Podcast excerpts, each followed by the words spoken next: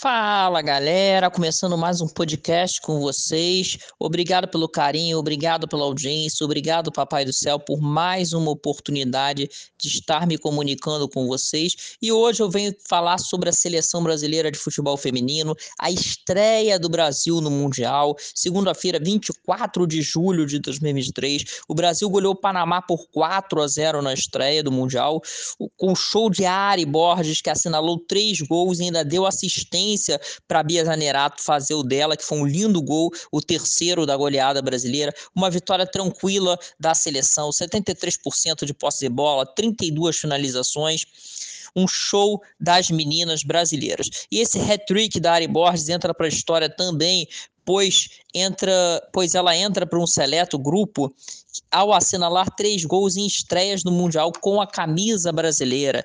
Quem conseguiu apenas isso foi Pretim Sissi em 1999 contra o México e em 2019 a embaixadora Cristiane também assinalou três gols contra a Jamaica, galera.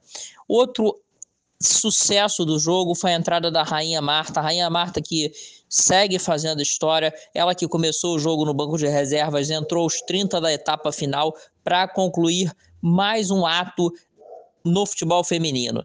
A brasileira igualou o feito de atuar em seis mundiais, é, se juntando a nigeriana Ohane Elbe e a canadense Christine Sinclair. As três ficam apenas atrás de Formiga, como vocês sabem, a lendária Formiga que atuou em sete mundiais. Nota 10 para a atuação brasileira.